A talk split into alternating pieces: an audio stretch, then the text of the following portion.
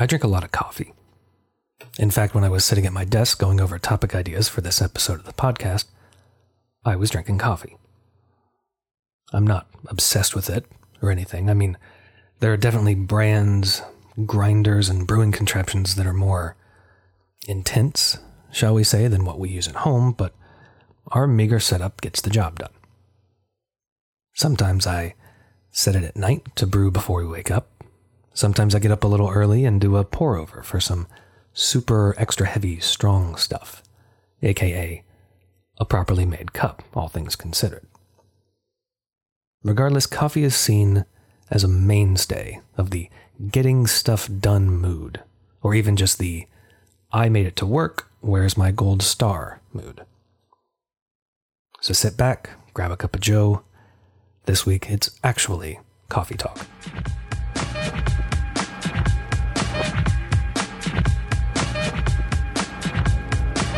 I'm Dr. Ryan Straight, Assistant Professor of Educational Technology at the University of Arizona, and this is The New Professor.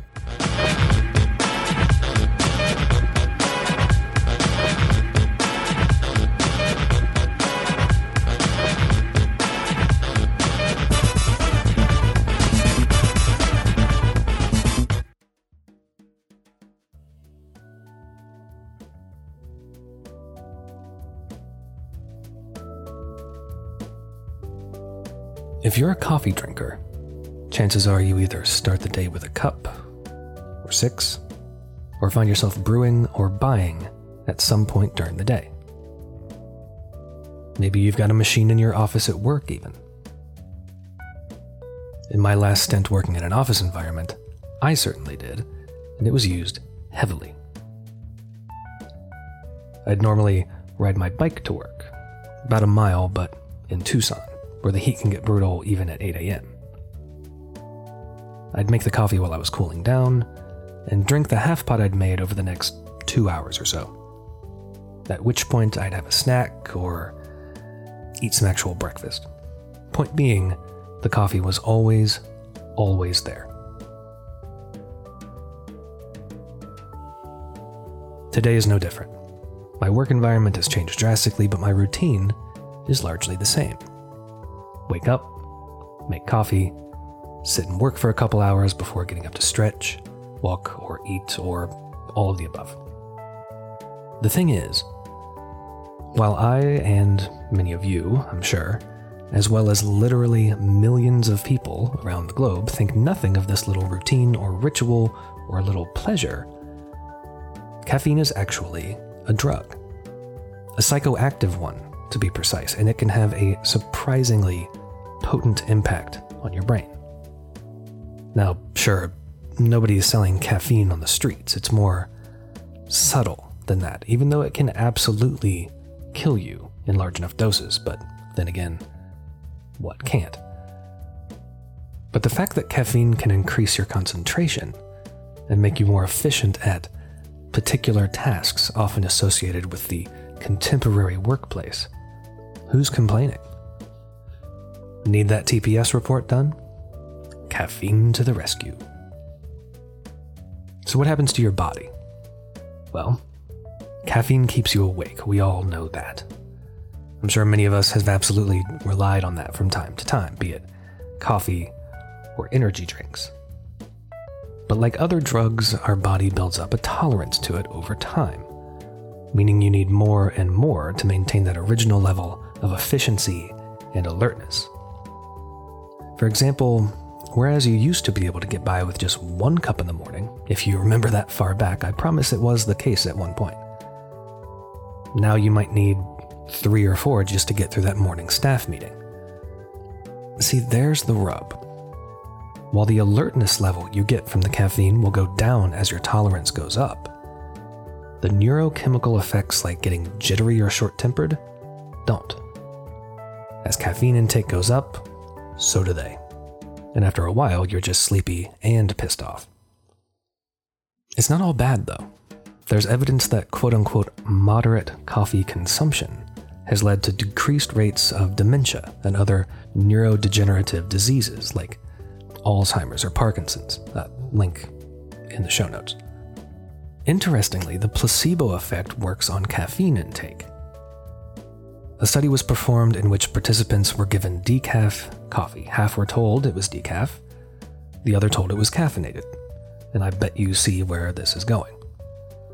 Yep, the folks that thought they were drinking regular, caffeinated coffee outperformed the ones who knew their coffee was decaffeinated on certain tasks like those I mentioned earlier, the ones like those most people do in a typical office setting. So, what's the real driver here? The caffeine or your expectation of it? The stuff in the cup or the ritual of having it? I'll leave that up to you. Now, what about creativity? Energetic, efficient work, sure. Caffeine obviously hits that one pretty hard, whether we have it or not, like I said. But what if you need to work on that novel, or that screenplay, or that painting?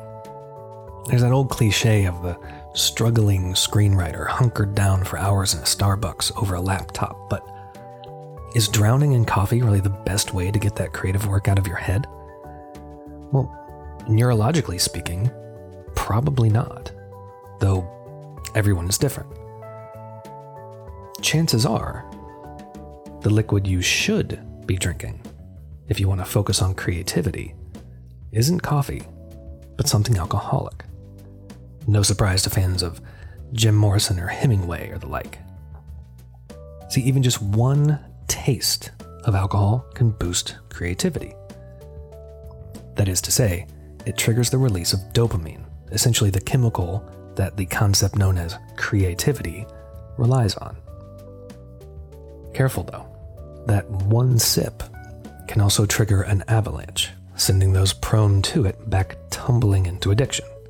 In fact, that one sip reaction could even be a serious risk factor in the development of alcoholism.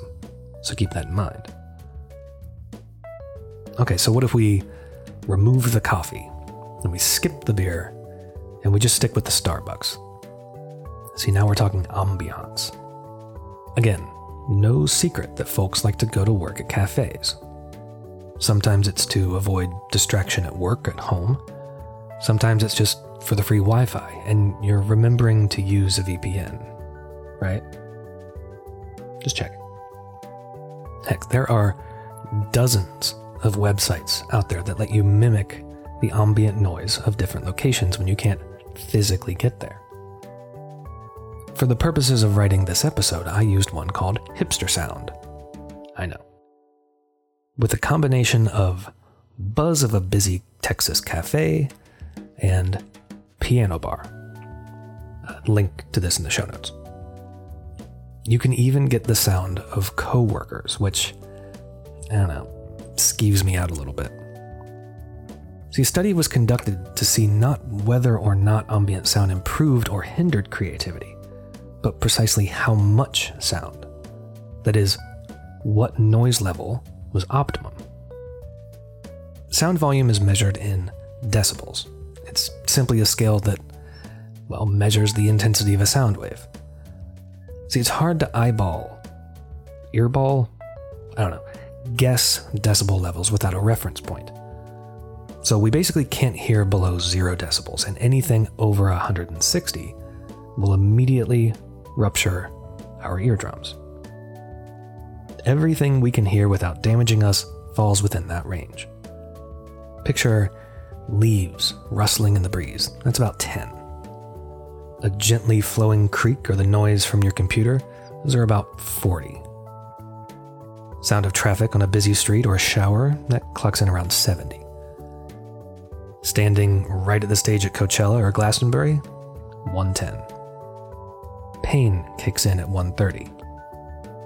Anything past 194, and a sound wave becomes a shock wave. Pretty interesting, huh? The perfect level of indistinct background ambient noise for boosting creativity defined as more efficient abstract processing? Right back to that solid 70.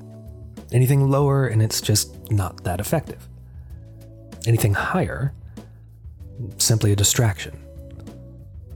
Guess what a typical coffee shop is? Yeah, 70. Now, if you put on your headphones while you're there, I don't know what to tell you. Be careful, though. Turns out that doing the ambiance thing might have the same end result as the caffeine. In that when you go back to your quiet, lonely office, you just can't get the work done. You, the brain's an amazing thing, right? So I guess moderation in all things, but do whatever works for you. Glass of wine while composing music? Go for it. Coffee while grading papers? Knock yourself out. Tumbler of scotch while pumping out the next great American novel? Perfect. Stephen King smoked like a chimney while writing many of his greatest books. Just saying. So, what if you need to be creative but also energetic? I don't know. Irish coffee, I guess. Whatever it is, just try to enjoy it. See you next time.